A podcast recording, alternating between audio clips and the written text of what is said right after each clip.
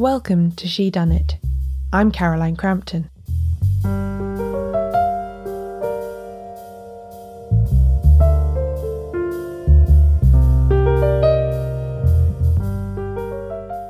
This is the start of Queens of Crime at War, a series looking at what the best writers from the golden age of detective fiction did once that period came to an end with the start of the Second World War in 1939. There are six episodes, each devoted to a different novelist who had made an impact during the heyday of the classic whodunit. These stories combine the personal and the professional, because the war touched every part of these women's lives, as it did for everyone else. Each week, for the next six weeks, I'll be telling you the story of what the Queens of Crime did when war arrived and utterly changed the way they and their readers thought about crime writing.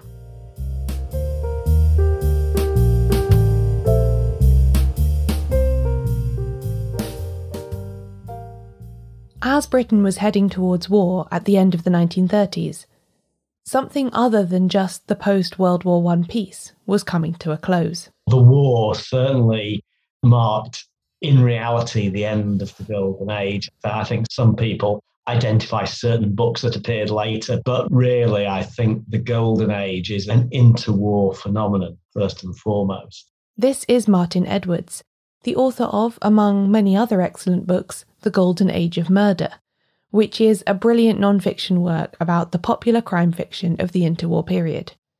I asked him to help me gauge the mood among the leading figures in what we now call the Golden Age of detective fiction, as the political situation in Europe was worsening through the 1930s.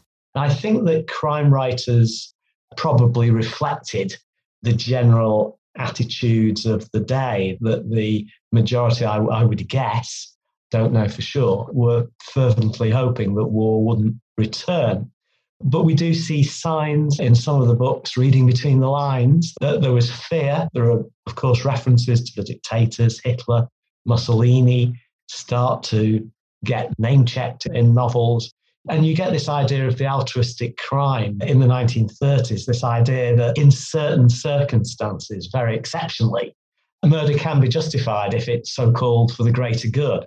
That kind of idea is played around with by a number of writers, including Christie and including Anthony Berkeley and John Dickson Carr. But I, I think that there was this ambivalence, this feeling of what might happen, that I think most writers were hoping that, of course, that it was never going to recur.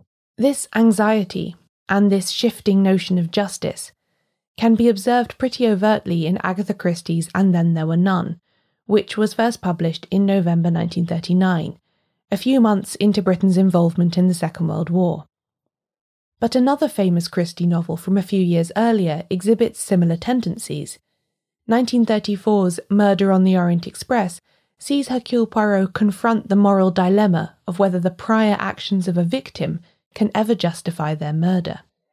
This trend away from the easier, more cut and dried notions of right and wrong that were prevalent in the crime fiction of the 1920s is, as Martin says, visible in the work of several prominent detective novelists from the 1930s. It's part of what brings the Golden Age to its close.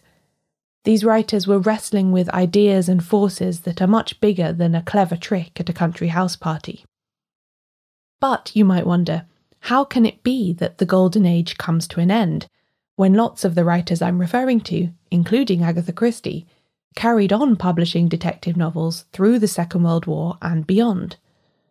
Well, I'll let Martin straighten that one out. It's true, of course, that writers such as Christie, such as Lorac, such as Allingham, such as Marsh continued to write for many years. But I think that broadly speaking, they were no longer the innovators in the genre in the way that some of them had been in the 20s. Josephine Taylor, who lived into the 1950s, and I think some of her best books after the Second World War. But the Second World War really was a turning point. And after that, the interest that you'd seen in psychological crime fiction on the part of people like Anthony Berkeley, Richard Hull, and others that developed further. Christie, of course, often refers to psychology, although not in an ultra sophisticated way, but it, it, it, crops up time and again. But after the Second World War, you were getting different kinds of books, really. Exploring the nature of evil. And I think that that's what happened after the Second World War. There was a, a sea change in attitudes and, and preoccupations for many of the writers, so that the Golden Age writers were no longer at the cutting edge. Golden Age style detective novels didn't go away, and they still haven't. People are still writing them to varying degrees of success even now. But the Golden Age as an artistic and commercial phenomenon had come to an end. The new frontiers in crime writing were psychological and procedural, and it was a new generation of writers post 1945 that were breaking that new ground. Agatha Christie's legions of fans kept reading her new books until her death in 1976 and beyond, but she was no longer at the cutting edge of crime fiction in the way that she had been in the 1920s and 30s. An interesting facet of examining this with the benefit of hindsight, though, is that we don't always think too hard about what the readers in the moment wanted. It might not have been as easy to write a cosy country house murder mystery but people didn't magically stop wanting to read them when war was declared in 1939. Well, I, I think that given this general view that war was the last thing that anybody contemplated, there was a, a strong desire for the golden age to continue in, in fiction. Readers were keen for escapism naturally it was comparable in a way to the desire for escapism after the First World War. And of course, we can see a parallel with the pandemic. Recently, during lockdown, there was a flight to escapism, if, if, if you like. And of course, we've seen bestsellers, Richard Osman. I, think you can see as part of that reaction, that feeling that, that people want books that are pleasurable, comfortable reads. And, and of course, there's, there's absolutely nothing wrong with that. It's entirely understandable at times of great social stress. I think that you did have that in the Second World War. There's an interesting book that Harry Keating wrote, oh, back in the 1970s called Murder Must Appetize, little book about Golden Age fiction. And he, he, he, refers to someone, a woman reader, who talked about the comfort she got from reading Christie and others when she was cowering in the air raid shelters and that sort of thing during the Blitz. So, so I think that that desire for escapism, which is a very natural human characteristic, was was very very powerful. And there was plenty to escape from. That image of a woman reading her favourite mysteries in an air raid shelter as the bombs fell has stayed with me while I've been working on this series. A reminder that while we dig further into the lives of these writers, there were readers on the other side of the page too.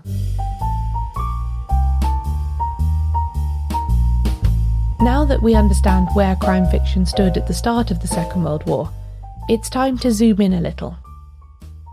Today, Agatha Christie's reputation and legacy is titanic and unassailable.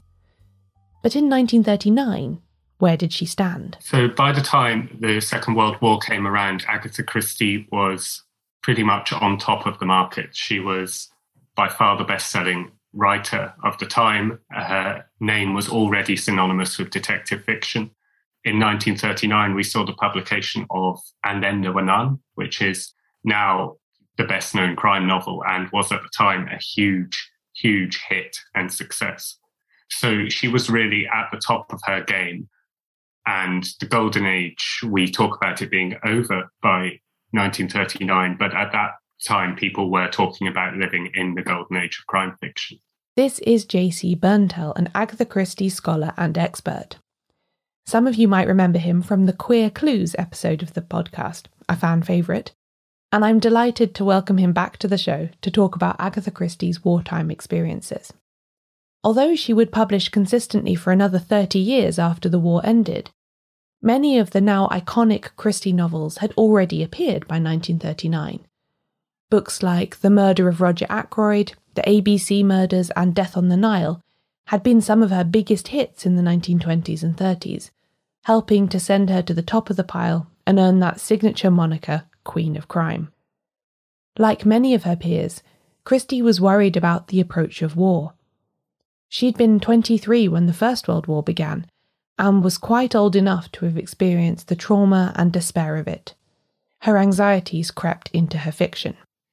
Some of her books published at the very beginning of the war do talk about it almost as if it's about to happen. So, One Two Buckle My Shoe, which is called The Patriotic Murders in America, is really about someone who justifies killing with political ideology. And it ends with Poirot explaining why this is a dangerous approach to take and why it could be dangerous for the future. That was published in 1940, but it was written before, quite a few years before. But it's from Christie's non-fiction rather than her fiction that we get the clearest picture of her state of mind as war approached. Christie devotes whole chapters of her autobiography to the two world wars. She has one called War and another chapter called The Second War. And these are highly personal chapters. You get to see a lot of the emotional impact of war and of loss and the impact on her family. And you can also sort of see how it's affecting her creative processes. She talks about deciding to write a, a, book set in London in the 1930s. She talks about deciding to embrace the theatre at a time when entertainment was needed but not as practical as it had been before. It's when she decides to adapt, and then there were none for the stage in the 1940s. Agatha had been married to her second husband, Max Mallowan, for almost a decade when the Second World War began, and they had travelled extensively together in the Middle East, spending months of each year at archaeological digs in Iraq and Syria. The escalating hostilities in the late 1930s made such excursions impossible. They were at Greenway, Agatha's house in Devon, when war was declared, and Max was keen to volunteer for the armed forces straight away. He initially joined the local Home Guard, which Agatha recalls in her autobiography was at that time like a comic opera, with about one gun for every eight men. Agatha's own version of getting involved was to go back to the hospital in Torquay, where she had worked as a dispenser in the First World War, and renew her training so that she could take on that role once more. She gave Greenway over to strangers, first as a home for evacuated children, and then to the Admiralty, who used it as accommodation for the US Coast Guard. Soon Max got a post at the Air Ministry in London, and Agatha joined him in the city in a succession of rented flats until their own house at 58 Sheffield Terrace became available again when their tenants left. In 1941, that house was bombed while they were away for the weekend, prompting another move to a flat on Lawn Road in Hampstead. Shortly afterwards, Max was posted overseas, first to Egypt and then Libya, and Agatha stayed behind on her own in London. The couple was separated for much of the war, a state of affairs that was to have a profound impact on Agatha's literary output. And there'll be more on that after the break. In History's Secret Heroes, Helena Bonham Carter shines a light on extraordinary stories from World War II. This is a series that tells the tales from the Second World War that are unjustly less well known than the oft repeated histories of that time. Personally, I tend to default to the position that military history, or the history of wars as it is usually told, is just not for me. But diving into this series has shown me that I can be wrong about that, and that maybe I just haven't been experiencing the right sort of history. The brand new second series of History's Secret Heroes is out now, and it's absolutely full of brilliant episodes that had me gripped from start to finish. In it, we learn how a single woman, Christine Granville, skied into occupied Poland and gathered essential intelligence for the Allies, which changed the course of the war. We also look at how Raymond Gurême used his circus skills to break in and out of a Nazi internment camp to sneak in food and supplies for his family, and how a young Filipino woman named Josefina Guerrero took advantage of her health condition to join the resistance and become one of the most consequential spies of World War II. I'm especially drawn to stories about code breaking, as I love puzzles, and to me it often feels like the real life counterpart to solving a mystery. I loved the episode called The Unbreakable Navajo Code, about a group of Native American soldiers who devised a code for the Allies' use. And I also really enjoyed the one about Emily Anderson, an Irish cryptanalyst who worked both at Bletchley Park in the UK and then in Cairo to decrypt vital intelligence. Helena Bonham Carter voices all of these episodes in a way that makes you feel like they're just being whispered directly into your ear by someone who really knows how to tell a dramatic tale to full effect. There are experts interviewed, but also friends, family members, and witnesses so each story feels personal and intimate as well as historically significant. Episodes will be released on Mondays wherever you get your podcasts. But if you're in the UK, you can listen to the full series now, first on BBC Sounds.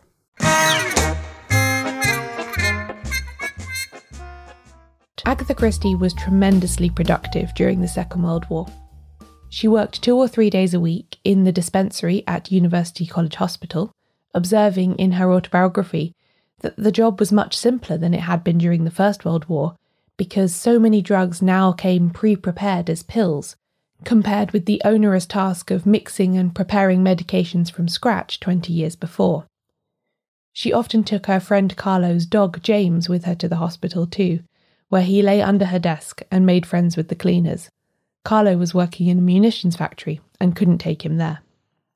In addition to this, Agatha had to deal with the problems thrown up by the war itself. After her house on Sheffield Terrace was bombed, she had tremendous difficulty finding somewhere to store her furniture. Warehouse space was, understandably, in short supply, with the Blitz both destroying commercial property and ruining people's homes. Eventually, she managed to arrange to have her things, including the beloved Steinway piano, taken to her house in Wallingford. The house was lent out for the war as well, but she was able to get everything stuffed into the squash court to be dealt with once Max came home. And of course, she had books to write. For the first couple of years of the war, novels and short stories that she had completed prior to 1939 were still coming out, including One Two Buckle My Shoe, as Jamie mentioned, Sad Cypress, and Evil Under the Sun. That latter book was published in June 1941 and was her last that had been finished before the outbreak of war. What came next was the work that she'd done in those first hectic years of the conflict, during which time Britain had been anticipating an invasion, the bombs had been raining down on London, and there had been the devastating retreat from Dunkirk. In times of adversity, I think that writers tend to go one of two ways. Some find it difficult to settle down to write anything, feeling constantly distracted and purposeless. Others find that the surrounding catastrophe catalyses their imagination, and they can barely write quickly enough to get all of their ideas down on the page.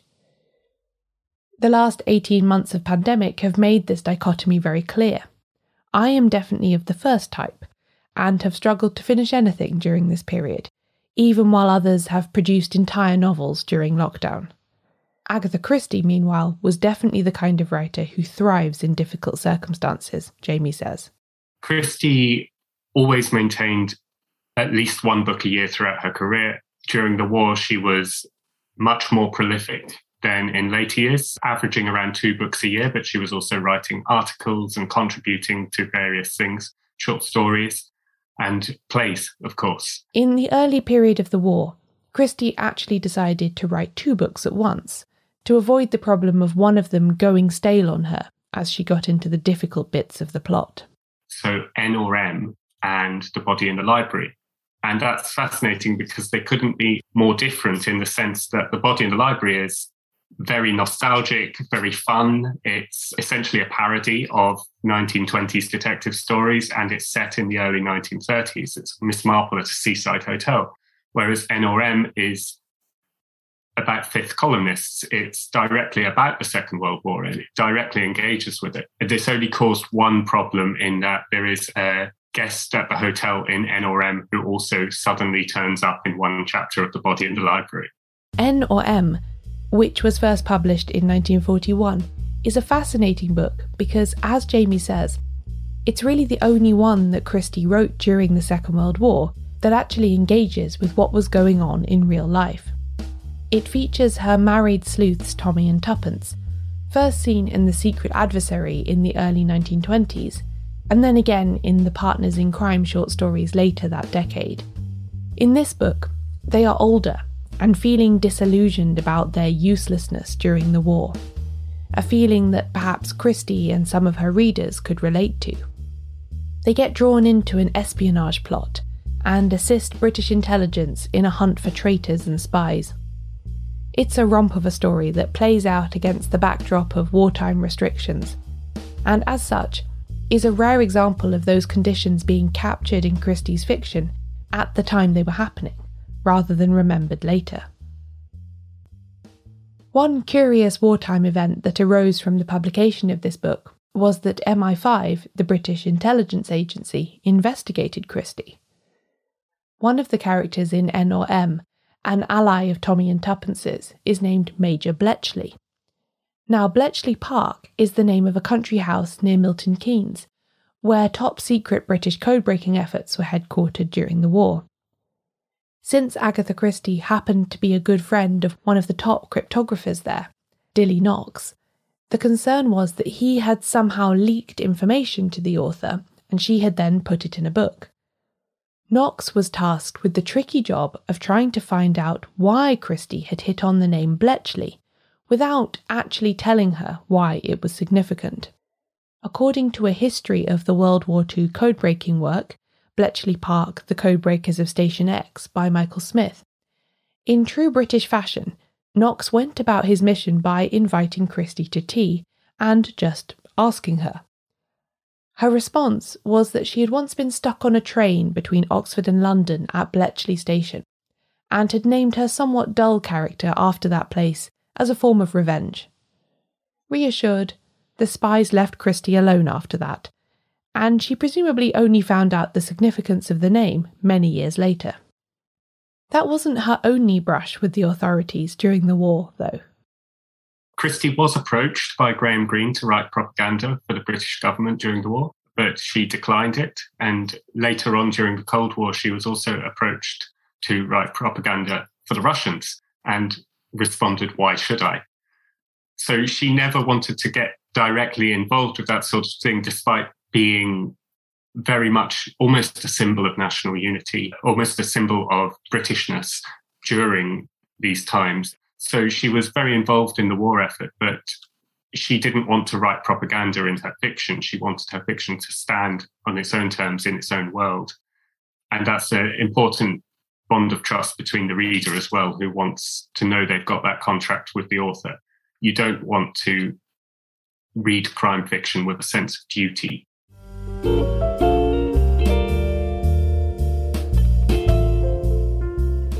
Looking back on the war after it was over, Christie attributed her incredible rate of literary output to the fact that she had been lonely. With her husband away overseas, and many of her friends either evacuated from London or absorbed in their own war work, she had little or no social life during her years at the Hampstead flat. She almost never went out in the evenings, and once she'd returned from the hospital dispensary or whatever other chores she was doing during the daytime, she had nothing to do in the evenings except cook for herself and then write. After the experiment of writing two books at once, Christie seems to have gone back to producing novels sequentially, but at a terrific rate. Other than in 1943, when she had just one novel come out, The Moving Finger, in every other year of the war she published two and she wrote even more than she published. It was in the early 1940s that she produced the final Poirot and Marple novels, Curtain and Sleeping Murder. These were prompted by her fears that she would not survive the war. One was for her husband Max, and the other for her daughter Rosalind, so that they would have the proceeds of these books should she die with other work incomplete. Once finished, both were put carefully away by her agent and publishers to be brought out again in the event of her death. Of course, this didn't actually occur for several decades, but Christie had no way of knowing that. She wrote those two books so that she could insure her loved ones against her untimely demise. I did a whole episode about this extraordinary measure, actually, so if you're interested, go and listen to it. It's called Swan Song. Death did feel very near for Agatha Christie, as it did for everybody who lived through the war especially in a big city like London that was bombed so much. Christie absolutely refused to go to a shelter during air raids because she had a horror of being trapped underground if the building collapsed. She preferred to stay in her own bed and take her chance. She wrote later that she got so used to the noise of air raids that she could sleep through them. Death and fear just became the background to everyday life. It was, as she wrote, natural to expect that you yourself might be killed soon, that the people you love best might be killed, and that you would hear of the deaths of friends. Given how preoccupied Christie was with the war in her everyday life, and how much she was writing during that time, it does seem a little odd then that N or M is her only novel from this time that really mentions the war in any substantial way. But there is a good reason for that, Jamie says. Some of it was that she chose not to write too much about the war, but also there were publishers' demands, and her publishers were very clear that people did not want to read about the war that was going on around them. They wanted to escape if you look at letters between Christie and her agent and her publisher, you can see there's a very clear don't mention the war aspect to it. But of course, she wrote about the war, she just didn't mention it directly, because how could you not write about what's going on around you? Another factor in this was that in one instance, when Christie did write directly about the war, it was refused for publication. Beginning in November 1939, the Strand magazine was due to serialise 12 monthly stories from Christie, which would later be published together in one volume as The Labours of Hercules. Each one saw Hercule Poirot take on a different case that corresponded to the legendary Labours of Hercules. Except the Strand declined to publish the 12th one, The Capture of Cerberus. So she had a short story that was essentially about the assassination of Adolf Hitler turned down by the Strand magazine and she had to rewrite it at very short notice. Later on, she wrote a different version of the story for the book. That story, with a character called August Hertzlein, which was her version of Hitler, remained unpublished for decades. The story directly references the Nazi Party and concerns the assassination of a Hitler like figure called August Hertzlein. But in 1940, that was deemed not suitable for publication.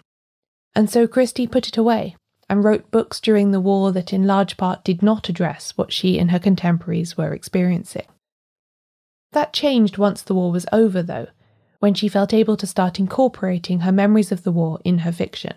So we get books like Taken at the Flood, published in 1948, which directly deals with the Blitz and bombing and uh, with a family trying to reconstruct itself after its linchpin has died, but also after it has been shattered by war and people are starting to come out of the woodwork claiming identities that they may or may not be entitled to. And we see that reach its zenith in the wonderful A Murder is Announced in 1950, which is so post war. It's set in the world of rationing and illegal meat markets. And we have this very traditional village community still leaving their doors unlocked and having a neighborhood watch type communication through the local newspaper.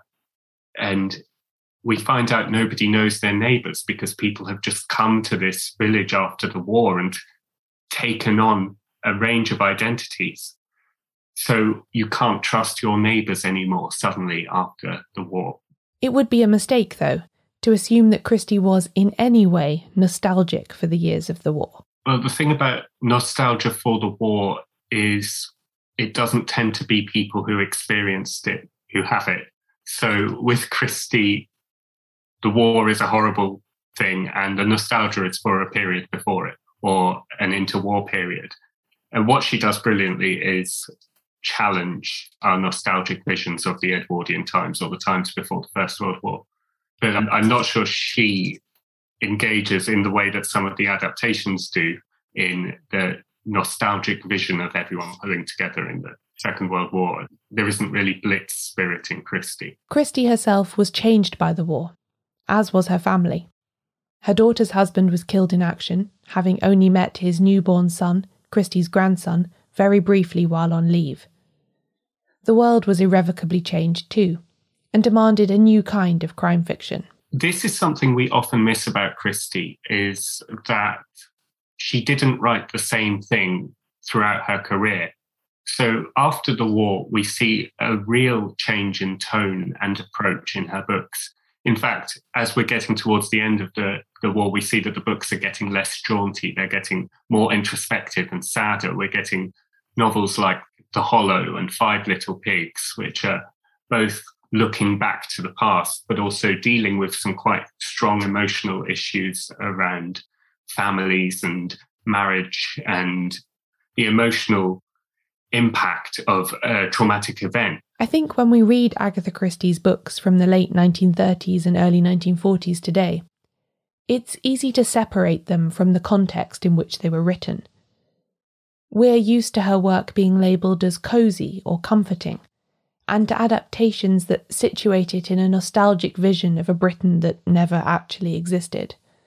But I hope now that you know a little more about what Christie was really doing and experiencing during World War II, you might think of her writing alone in her London flat in the long, empty, blacked out evenings, and marvel at how the novels we love were born from such a time of fear.